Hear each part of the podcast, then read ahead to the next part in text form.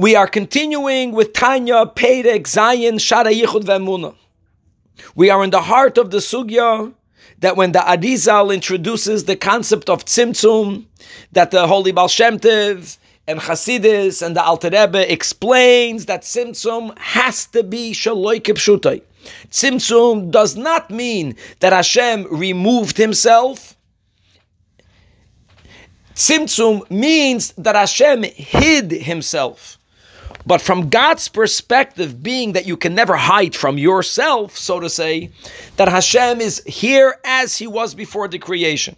And as we explained in the previous segments, only based on Tzimtzum being Shaloi Kipshutai can we indeed state that Hashem undergoes no change. The same godly godliness before the creation is the same during the creation and the same after the creation.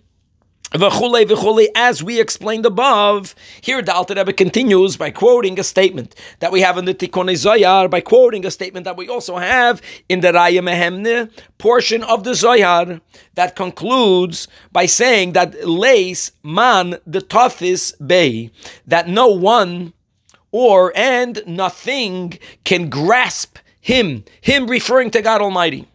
Now the pshat of this statement that Leisman d'tafis bei, no, none can grasp him, is referring to intelligent beings. That no matter how intelligent a human being might be, and even the greater forms of intelligence when it comes to the Galgalim, and even greater than the Galgalim, the Malachim, and indeed God Almighty created all types of uh, creatures, and uh, some of them have tremendous amount of intelligence, way superior to human intelligence.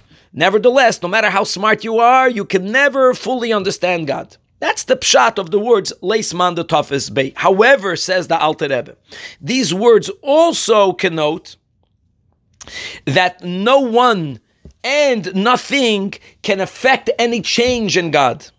Because if, for example, if I affect any type of change in you, whether it is negative or even if it's positive, then I am grasping you. I'm hopping onto you because because that's the meaning. That's just another way of saying that I am that I, that I'm affecting you. I'm affecting you. I'm grasping you. By making the statement that take none can grasp him, that it means kipshutoi that nothing in the entire creation can affect any sort of change. And here again, this is only true, and it's true based on the fact that tzimtzum is Because if Hagad really would have removed himself, which means that there is really, even from God's perspective, something other than God. And God has hashgacha and yidia over everything. So when you know something that's happening outside of you, that's called added knowledge, that in itself affects a change in you. Before you did not know, and now you do know and you know something that wasn't you, that is not you. You know about someone or something else. But dafka because tzimtzum shaloi kipshutai. So all knowledge is self-knowledge. Self-knowledge doesn't affect any change in you. And a lot more, God willing, to be continued. Nacharaya, Leis man d'tafis bei proves that tzimtzum is shaloi kipshutai.